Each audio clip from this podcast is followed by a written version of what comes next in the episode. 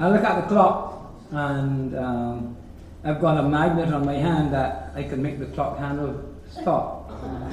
So, thank you again for having me, and I would have preferred to hear somebody else preach. Um, there was a time in my life that I decided to tape record my sermon, and I took it home to, to listen to it. And I could not believe that that's what people listen to. um, it was, it sounded, it sounded as if I was arguing, quarreling. Um, it, we didn't have videotapes in those days, so um, it would have been interesting to see how I looked at the people. And I started to make a conscious effort. It's not too easy, but to try to sound so that when I listen to myself, um, I could actually uh, feel kind of good that I could listen to myself. Uh, but sometimes we, we preachers, when we particularly have uh, something we feel that uh, we need to say, uh, then it shows on our faces and, and our faces drive off some people.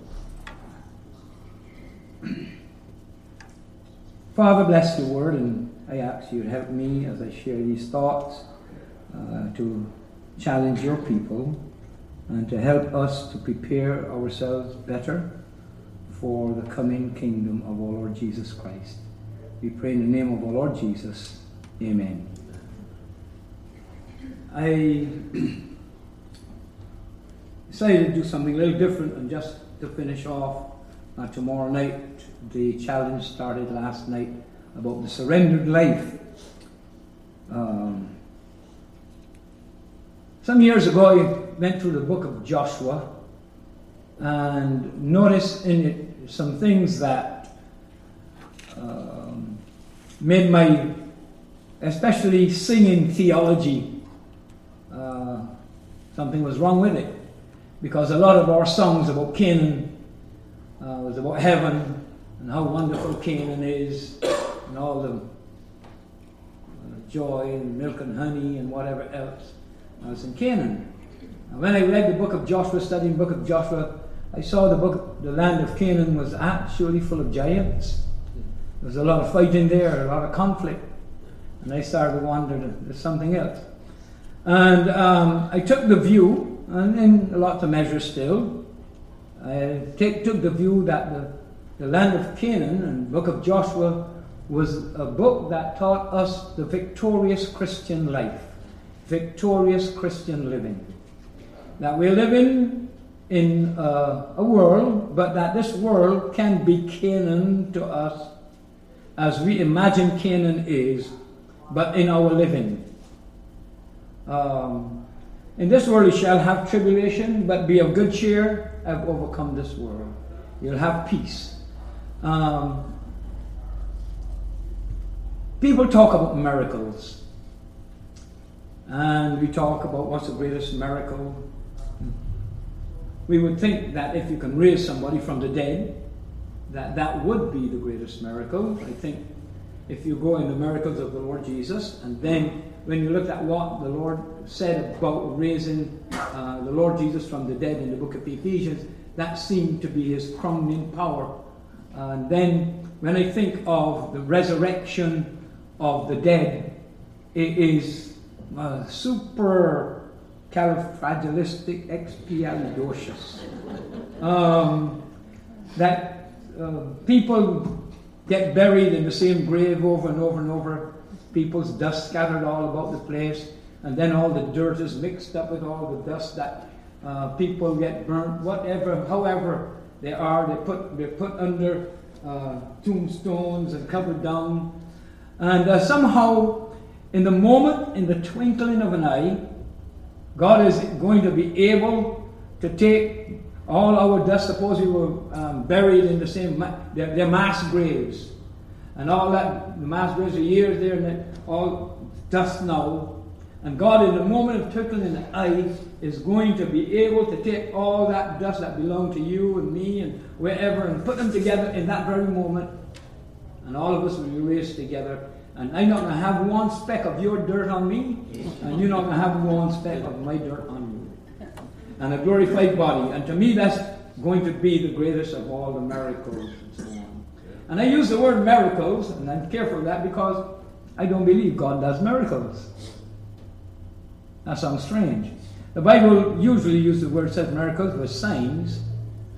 And you know who does miracles? We human beings. God just does natural things. That's God's great power. He don't God I mean to us it's supernatural, but to God it's normal. So he doesn't really do miracles. To us, they are miracles because we can't do them. And so um, I, the, the book of Joshua I saw as a, a victorious Christian life, and this is what I was going to say, is this. The greatest miracles to me that takes place takes place in our daily Christian lives. When we consider who we are, what is man that thou art mindful of him? Thou was made a little lower than the angels. I don't know how much that little is says a little lower, but knowing what the Bible says about angels and about us, um, you can determine lower it is. But we are weak beings. Uh, we are frail people. We have sin in our lives. We have the sinful nature. And we say there's a, there's a world, there's the devil, there's the flesh, and they are us who try to get each other down sometimes. And that God is able, and I think he used the book of Job to prove that to us, or, or prove that to the devil. That I'm going to make somebody that's lower than you, less powerful than you, weaker in all ways than you, and he's going to defeat you. And that the, the weakest Christian, the smallest child, is able to take the arch enemy of the soul, one that we would think apart from God, where there's power, possibly the greatest power that there, that there would be. We say he is powerful, but not all powerful. And the things he can do, we can't even imagine yet what he can do. And that God is able to help us. Here's the world that's against us. You're sick in body. You have great troubles. And yet, the devil will come to you with the greatest or hardest of temptations, and you're able to defeat the devil. Human being, flesh, weak. That is day by day the greatest miracles that takes place in our lives. And we just treat them slightly. If a man gets his hand, withered hand put on, we think, boy, that's a great miracle. And it is. But the greatest of miracles is when you and I, in this flesh of ours, with all the negative circumstances around us, and we can live a victorious life. That's miracle. That's the power of God in us. The book of Joshua teaches us some things about the victorious Christian life. You know the story of Joshua, how he went into the land after Moses died, and God told um, Joshua, gave him some promises about the, the land, and uh, then they went and spied on uh, Jericho, and then afterwards they came back. Uh, Joshua told them to sanctify themselves in chapter 3. Uh, you have not passed this way heretofore, therefore sanctify yourselves. And after that, they got together and the battle started. Well, they went across the river Jordan uh, on dry land. They put up the stones, and then the, uh, the people around, the nations around heard how God had brought them around across the Jordan. And that, that time, the Jordan, the Bible tells us, was overflowing its banks. And they walked across the Jordan, and they set up these stones, and then uh, the battle started Jericho. And how God caused the walls to fall inside rather than outside. Um, then they moved on, and after that they went to Ai, and you know the little problem they had with Ai because they felt, well, it was just cool walking around Jericho. I mean, big Jericho, we could defeat that. Uh, we could defeat Ai without any problems. And you know, they did not consult God, and the little Ai defeated them. And then afterwards, uh, the great ambush story uh, that even uh, Moshe Dayan, the great Israel um, leader, used in the Arab wars to, uh, in the ambush way of and defeated Egypt and the others.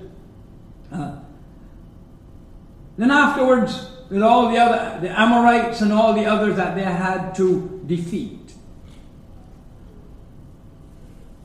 want to make a, a, a big jump so that we would uh, finish at the lunch lunchtime. Somebody told me just now, please keep me awake. and I said to them, you know, the only way I find people keep awake when you're preaching is start to preach heresy. so they want to pick you, pick you apart afterwards. So, uh, sorry, not going to do that, but you might think so. But afterwards, from chapter 13, we'll make jump there, we, we find that Joshua is starting to tell them some things about the land. Turn to Joshua chapter 13, and we will not I'm going to pick out some things from the rest of the chapters as we go along concerning possession. Now, there's a lot of debate within the kingdom circles as to inheritance. What is inheritance? What is possession? Uh, are there going to be some people who will enjoy the kingdom more than others? And will there just those who will enter and just be regular people there, while there will be others who will enjoy a greater status of life or position. Uh, I heard somebody preach some time ago and said, well, some people might end up just sweeping the streets, uh, be um, sweepers of streets in Jerusalem, in, in, in the kingdom to come. Um, I would say, if that's true, that's better than being in outer darkness. Um, but there's got lots of debates as to whether there is a difference of us when we will be there in, in the land. I want to see if this can help us in some ways to decide what it means. Um, Joshua, as they defeated the enemies and then they came down together, started to talk, they started to divide up the land and so on. I want to show you, first of all, that possessing the land, there are some principles of possessing. Now, I want to link that also to our Christian life, our victorious Christian life. But to make it a big uh, leap forward into the kingdom, the principles of possessing. Now, there's inheritance. All God's children, potentially, there's inheritance for them. But God does not just take it out of his pocket and gives to them. Now, God helps them to get that inheritance, to possess the inheritance. But there's some things that we must do for us to be able to actually possess and to enjoy the inheritance. There are lots of people who have an inheritance that they don't enjoy. And we must learn to enjoy our inheritance. And so, uh, possessing the land, uh, the principles of possessing has to do, first of all, with God's providence. Chapter 13 and verse 6 of uh, Joshua. It tells us there, um, and Well, verse 13 says, Now Joshua was old and stricken in years, and the Lord said unto him, Thou art old and stricken in years, and there remaineth yet very much land to be possessed. I thought about myself when years ago I read that, and I, I wrote in, in a little margin in my Bible the words of the Apostle Paul Forgetting those things that are behind and continue to move on, press toward the mark. Regardless what age you are, how old you are, it means that you still have land to possess. It'd be a good experience to be like that of the Apostle Paul, and I've asked the Lord to give me that. That when I come to the end of my life, I will know that it is the end of God's life, God's time for me, ministry wise. And it was not until 2 Timothy chapter 4 and verse 8 Paul was able to say, I am ready to be offered up. I've finished my course. And that's the time you can lie down, fold your arms, and say, I'm ready, Lord. Until then, there's land to possess. Until you can say, like the Apostle Paul, I've finished my course, and you know that I'm ready to be offered up. Friends, there's land to possess. I hold a theory, and I call it a theory, that one reason that many of us are not yet dead, are still alive, and we're past 70, a couple reasons. One, that they're lacking workers, and God keeps us on to fill the gap because the younger one's not coming forward.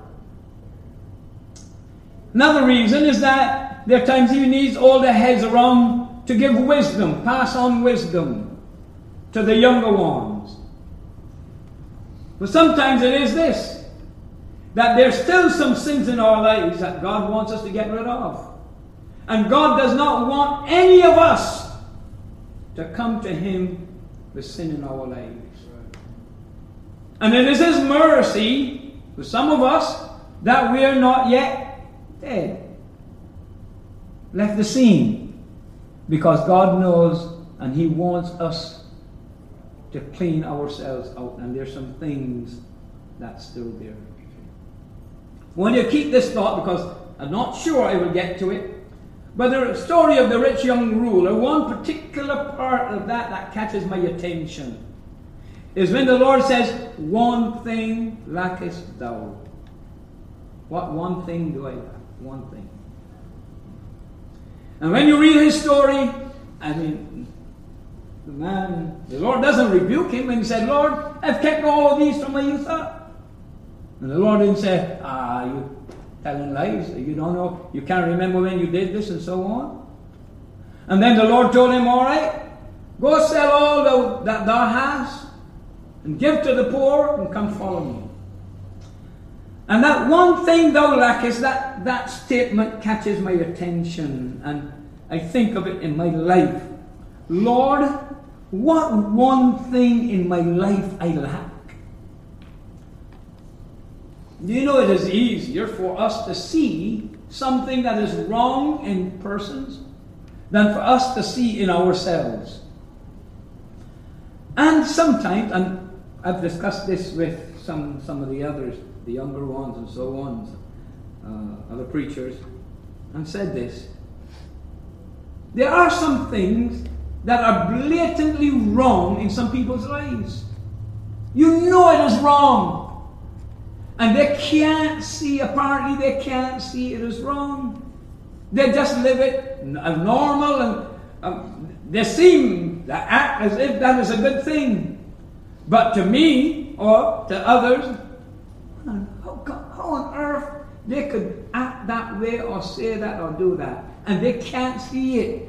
And there are okay people, not that they're backslidden worldly people. They're serving the Lord, and then I have to say, but you know, I wonder what is in my life that people are seeing. I said, but how could Pastor, how could Carl act like that? And he cannot see that that wrong. So I have to pray this, Lord, please show me that one thing in my life that would stop me, because that's what I'm going to stop this young rich this young, this rich young ruler from the inheritance.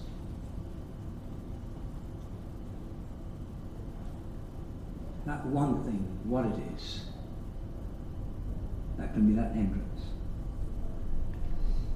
But God wants us to possess the land and to enjoy the land.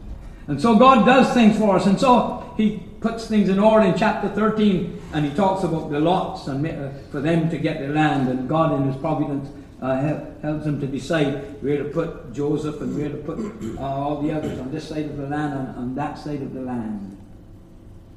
So there's God's providence in it. I know you know that, so we will skip that one. The second aspect of possessing the land is found in chapter 14 and verse 6 onward. It tells us there, then the children of Israel came, uh, of Judah came unto Joshua in Gilgal, and Caleb the son of Jephunneh the Kenizzite said unto him, Thou knowest the thing that the Lord said unto Moses, the man of God, concerning me and thee in Kadesh Barnea. Forty years old was I when Moses, the servant of the Lord, sent me from Kadesh Barnea to espy out the land, and I brought him word again as it was in mine heart. Nevertheless, my brethren, nevertheless, my brethren that went up with me made the heart of the people melt. But I wholly followed the Lord my God. And Moses sware on that day, saying, Surely the land whereon thy feet have trodden shall be thine inheritance, and thy children's forever, because thou hast wholly followed the Lord. And now behold, the Lord hath kept me alive, as he said, these forty and five years, ever since the Lord spake this word unto Moses, while the children of Israel wandered in the wilderness. And now, lo, I am this day fourscore and five years old, and as yet I am strong this day as I was in the day that Moses sent me. I've always prayed and asked the Lord, I wish I could have like Caleb, in the strength that is. But 40 years, uh, he said, when he was 40 years, the land was, that part was promised him. And Caleb did not forget that. He had faith and he went on and he fought all the other battles that he had to fight and was involved in. But he possessed that by faith. God promised him, promised it to him, and he looked forward to it. He waited for it. Now, faith has a period of waiting. And that's what tests our faith. And so, one principle of possessing the land and enjoying the land is by faith. We're not going to have a discourse on faith, but remember this without faith, it is impossible to please God. And what's not done in faith, the Bible says, is sin. Faith cometh by hearing, and hearing by the Word of God. And so, if there's one part of us that must be exercised, that we must grow in, that it must be more and more in our lives, is that of faith. And that comes by the Word of God. That helps us to wait. 45 years he waited. Waited for that man. But he did not give up. Uh, he did all that he had to do with all the other battles. But by faith, he took that land. It was his. And he went on. Then another principle is by request. Chapter 15, verses 16 and 19. And I'm glad this story is in here for you ladies, because usually uh, some of these things always has a, a male counterpart to it, just male. But these girls, uh-uh. It says there in verse uh, 15, uh, 16 of chapter 15, and Caleb, uh, sorry, yeah, and Caleb said, He that's that smiteth Kirjath a Shepher and taketh it, uh, to him will I give Achsah my daughter to wife. And Othniel the son of Kenaz, the brother of Caleb, took it and gave him Achsah his daughter to wife. And it came to pass, as she came unto him, that she moved him to ask of her father a field. To ask of her father a field. And she laid off her donkey, and Caleb said unto her, What wouldest thou? Who answered, Give me a blessing, and thou hast given me a south land, and given me also springs of water and he gave her the upper springs and the nether springs. And that's a sermon of itself the upper springs and the nether springs. What we want to just stop and say is this here that oftentimes possession comes by request. Ask and it shall be given thee. And as we often fall short of asking God for too little. There's a difference in being greedy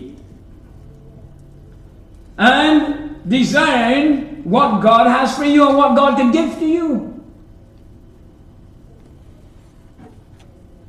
And she came after they got some land that was given them, she said, and she asked for it and says, Bless, give me a blessing.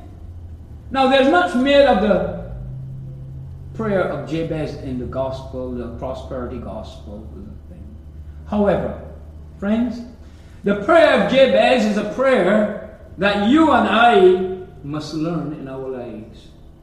Apply it to our lives. And particularly this one. Give me a blessing. This is what how he prayed. Bless me indeed. And one reason we don't get is because we don't ask. That's what James tells us.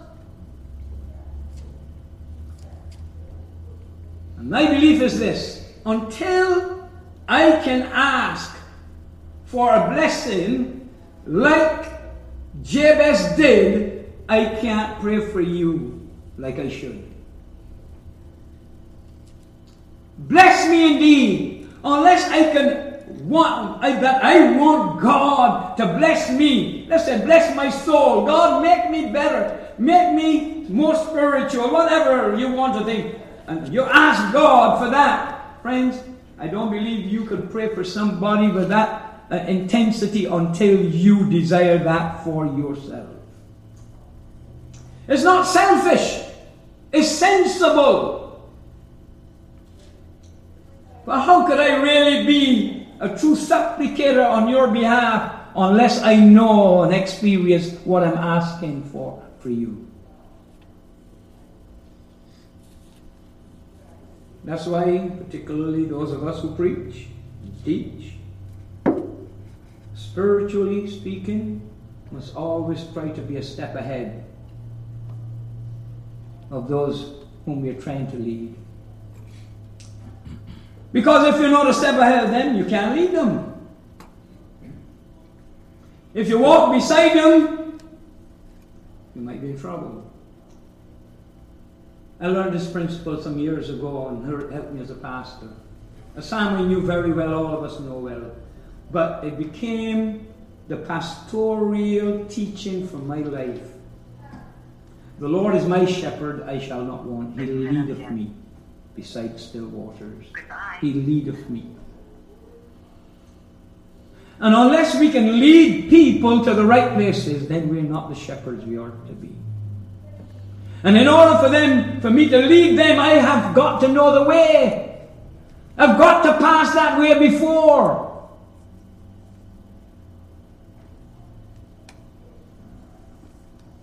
So there are some principles. Bless me indeed God, help me so that I can help those. Maybe you've heard the story, and it come about from the Psalm 23 about these tourists who went to uh, Israel and uh, a flock of sheep. They heard, they saw this flock of sheep, and in front of the sheep were some shepherds. And the tourist guide said to the tourists said, You know, in Israel, the shepherd always leads the sheep. The sheep always follows the shepherd. So some days afterwards, they went somewhere else and they heard this flock of sheep crying, meh, meh. And they looked and they were running and they saw no shepherd, no one in front of the sheep. After a while, a man passed with a big stick in his hand and was chasing the sheep. And they said to the tourist guide, We thought you said that the shepherd always leaves the sheep here in Israel. He says, Yes, they do. You see, that man is not a shepherd, that man's a butcher. He was chasing the sheep to the market. And lots of times we preachers, instead of learning to lead people to the path of righteousness, we try to beat them there to drive them there. We don't know where they're going because we have not gone there before. And we've got to learn to lead and ask God to help us. We call it under shepherds and learn from our Savior, the Lord Jesus Christ. Now, when I first got became pastor, I read in the Bible about sheep, how we are likened unto sheep. So I went and bought myself two little rams. I called one Dick and the other one Dora. And uh, I, I, would get up one morning and I would take them out. Um, we lived in a place where I walked through and they could walk through the bushes and so on. I'd take my Bible out and read, and Dick and Dora would go wherever they went. And, they, and then suddenly, I just wanted to see what the Bible was saying about sheep. All we like sheep of God's Spirit. I, w- I was going to deal with sheep in the church, so I wanted to learn what God said about the real sheep. And so I would watch those sheep. And eating, eating, and for sure they're not knowing where they're going. And then they would get lost in the bush and start to cry. Now, I can't whistle very good, and still can't, but I could just barely say, and immediately I said that, those sheep would get lost from the bush, bush, bush. And I learned a lot through them and they got older until Dick killed himself. Not because Dora gave him trouble, but sheep were foolish. You tie a sheep, and he would hang himself. And the sheep, I got, I tied it to a tree, and the sheep would go around the tree. And instead, the sheep would never think about going back this way. You tie a goat, and a goat will do that. Goes, a sheep, it pulls more and more till it hangs it, go and go, go right, right around train, and he will hang himself. And Dick hanged himself. And I had to sell Dora because every night Dick, uh, Dora missed Dick. And every night, all through the night, she would be crying, crying, crying. And I can't take that crying anymore, so I had to get rid of her. but I tried to learn from the sheep how to handle it. It took me a long while, and as I know, to understand the principle of the people. I'm still learning to be the shepherd that God wants me to be. But one thing I'm learning this is this if you're to be the shepherd, you have to ask God, make requests. Possessing and enjoying the land to be victorious also comes by asking God, Bless me indeed, God. Bless me indeed. And you know the rest of the prayer keep me from evil, enlarge my coast. Possession of the land, dear friend, also comes by fighting. Chapter 17, verses 14 to 18. And the children of Joseph spake unto Joshua, saying, Why hast thou given me but one lot and one portion to inherit, seeing I'm a great people, for as much as the Lord hath blessed me hitherto? And Joshua answered them, if thou be a great people, then get thee up to the wood country and cut down for thyself, as there in the land of the Perizzites and of giants, if Mount Ephraim be too narrow for thee. And the children of Joseph said, The hill is not enough for us, and all the Canaanites that dwell in the land of the valley have chariots of iron, both there who are of uh, Bethshean and her and her towns, and there who are of the valley of Jezreel. And Joshua said unto the house of Joseph, even to Ephraim and to Manasseh, saying, Thou art a great people and hast great power. Thou shalt not have one lot only, but the mountain shall be thine, for it is a wood, and thou shalt cut it down, and the outgoings of it shall be thine, for thou shalt drive out the Canaanites, though they have iron chariots, and though they be strong. Possession and enjoying often comes by fighting, by warfare, and in our case, it's spiritual warfare. And they're the giants that we must drive out, out of our lives. No, it says giants. Just now I said, you know, I wondered if there are some things in my life that I can't see that others see in my life. And the Lord, in his, in, in the Sermon on the Mount, says, you know, before you go and you take out the little chip of wood, little, little piece of dust that is in your brother's eye, you first take out the big piece of plank that's in your eye. And oftentimes there are giants in our lives that we are not aware of, that we need to get rid of. We want to be victorious. We want to go on. We want more land. And yet, this one giant or two giants, whether it be uh, the Anakims, Anakims are giants. You know the story about jo- um, Goliath. When David had, he went, said was it five, five stones to kill one giant. We learn later on that there were four other brothers of Goliath. And so when we get rid of Goliath in our lives, we feel that we have won. But there's more land to possess. And we must use the other pebbles in our lives, as it were, to get rid of the rest of the giants. Make this a prayer. God, please show me the giants in my life. Or make it a prayer like this found in Psalm uh, number 19. Uh, make it a habitual psalm to pray uh, these words and not in a ritualistic manner, but in a very personal, uh, compassionate manner of, of feeling of knowledge in your soul.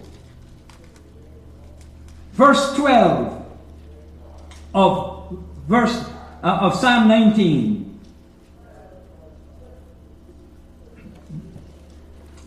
Who can understand his errors? Cleanse thou me from secret faults. It says none of us know, really can understand the things that are wrong in us. And so our prayer must be cleanse thou me from secret faults. And then this one keep back thy servant from presumptuous sins. Let them not have dominion over me. Then shall I be upright, and I shall be innocent from the great transgression. Let the words of my mouth and the meditation of my heart be acceptable in thy sight, O Lord, my strength and my redeemer. Let that be a prayer. Constant prayer of your life to get rid of the giants that others see and that you might not see. Where you must fight. There's a warfare. And sometimes these giants are what we might consider small. But to God, they're big in our lives. Well, we don't see them like the cardinal sins. And there's some little things that we think that God's speaking to us about. And in God's eyes, they're giants because they're keeping us back from moving on to higher ground. Pride, self. See this ego of ours? Hmm. Sometimes I wish I was naive.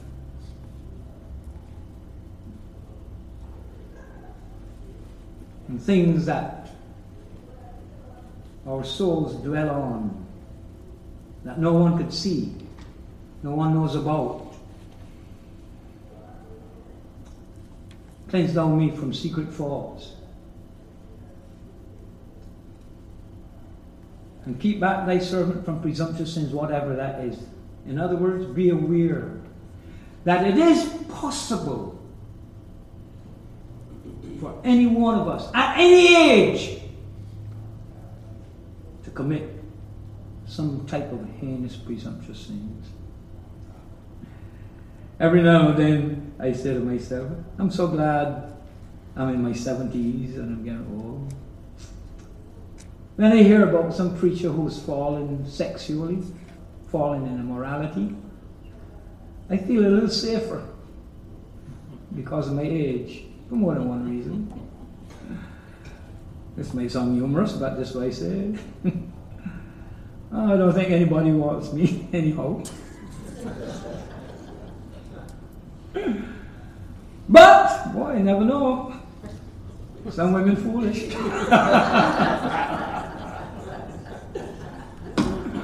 and they see something that nobody else sees. I mean, Some women's come and told me, I love your hair. They call it, they call it um, black pepper. What call it? Salt and black.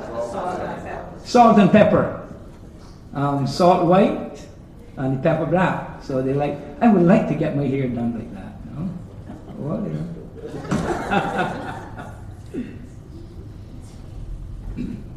and I feel like I'm on a little safer ground now than before. Hey! Never feel you are beyond that. I've seen some men and I know some men who fall in their old age. It's hard to understand that. Typical. Presumptuous sin. Lord, keep me back from presumptuous sin.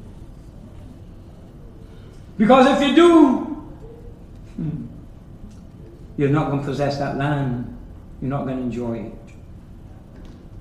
Let me just leave with you very quickly some preventatives, some things that will prevent you from enjoying, from being victorious,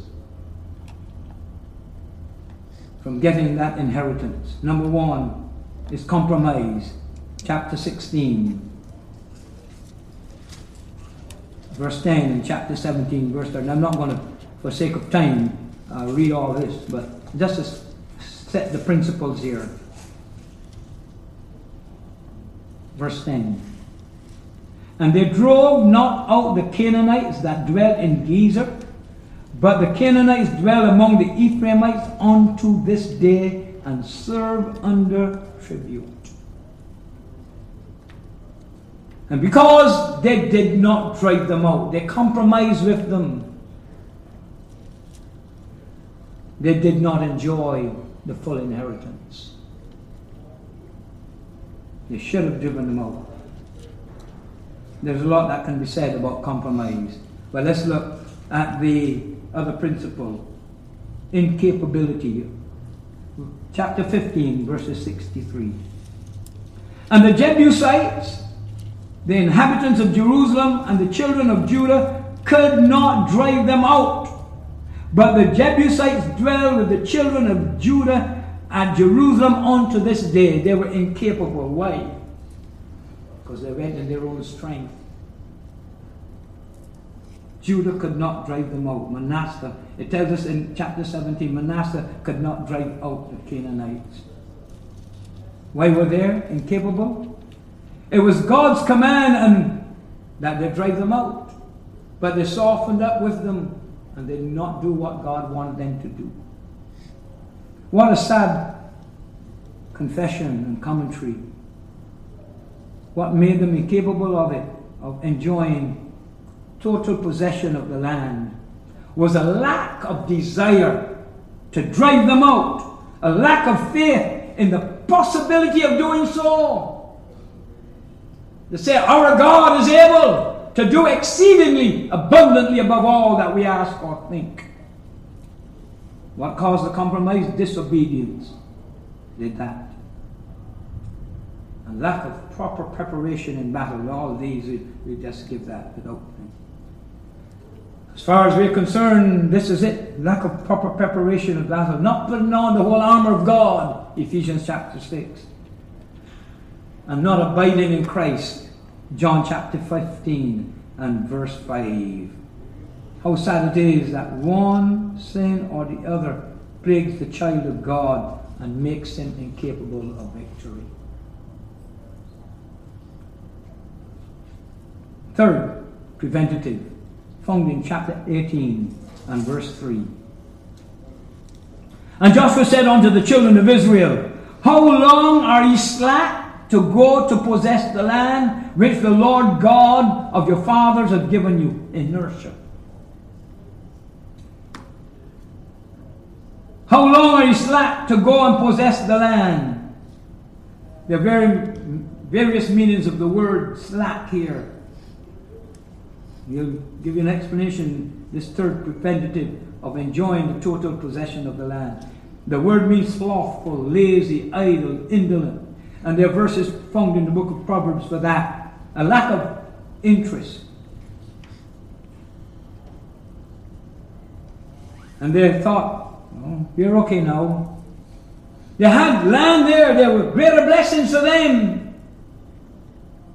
But they were satisfied to remain at that one mountain. They did not push out their boat into the deep. It was okay to stand in shallow ground. How sad it is for so many, hmm, so many, many, many, I would say good men. When it comes to the Word of God, laziness, inertia stops them from digging into God's Word. It takes time. It's hard but it can be enjoyable. And so they stay on the surface.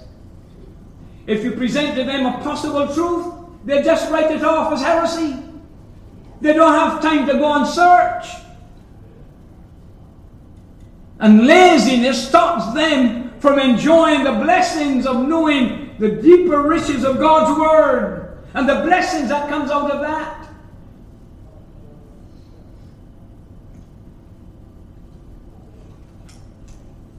They decided to take a rest. It's all right sometimes to take a rest. It's very important to get under the Elim trees, in that oasis, and find that rest. But taking a break from battle oftentimes leads one in trouble. You know the story of David. It was a time for the kings to go to war. But David stood home. And that's when he got himself in trouble. This fight is never over, dear friend. Don't be slack to go in and keep into the battle. When we slacken up, we'll lose interest. And then we'll not get involved looking for the enemy. We'll never not take no trouble looking for the enemy. The next meaning of the word is to fall short, to fail, to be found wanting. How often the reason we don't receive the blessing and that we are not victorious and we don't enjoy the possession is because we have fallen short of God's demands for our lives. How often we have found wanting, and God who would love to pour the blessing out, but can't because we have failed Him and come up short. It's like the hymn, showers of blessings. Mercy drops round us are falling, and we're satisfied with that. But the song says, Mercy drops round us have fallen, but for the showers we plead. How often, because the rain drizzles every day, we are satisfied with that. It keeps our ground wet.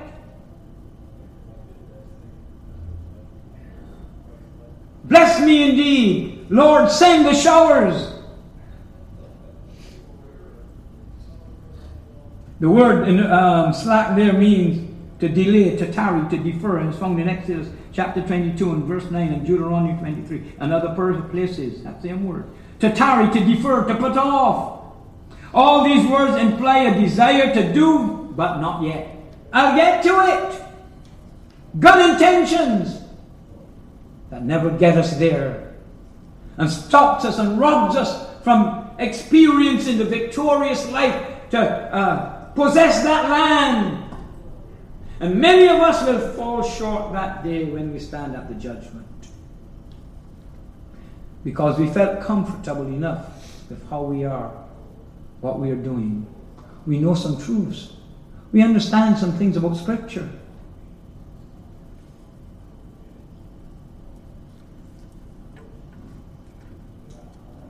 We never seek to grow in the grace and knowledge of the Lord Jesus more. We never search our lives. Search me, O God, and see if there be any wicked way in me. Because we think we don't gamble, we don't live in immorality, we don't steal, and all the other things. So we don't deep down in our souls seek out for those things in our lives. We fail and come short of this thing, God with God. I'd like to challenge you don't be slack this morning. Don't put it off. Or today, this conference, may it uh, the things that you've heard from every preacher, from every testimony, from every encouragement, uh, cause in your soul to swell up with an overwhelming feeling God, help me! That I might forget the things that are behind and I press on toward the mark for the prize of the high calling of God in Christ Jesus. Oh, that we might be able, that when the Lord said, One thing thou lackest, what lack I? Go sell all that you have and give it away. Come follow me. A lot of us preach against that young man. I don't know how many of us would do what the Lord said. But that's the place He wants us to come to in our lives. And if we want that praise, if we think that praise is wonderful, the glory that shall be revealed in us. There's one statement I like in the talent parable is this. You've been faithful over a few things. I will make you ruler over many things. That's good. But the next part is one I love. Enter ye into the joy of the Lord. Not joy, eh? I mean, I just there's certain things that bring joy in this world. Some of us are talking some time ago. What's the greatest joy you have in this life that you've ever experienced? Come talk to me later.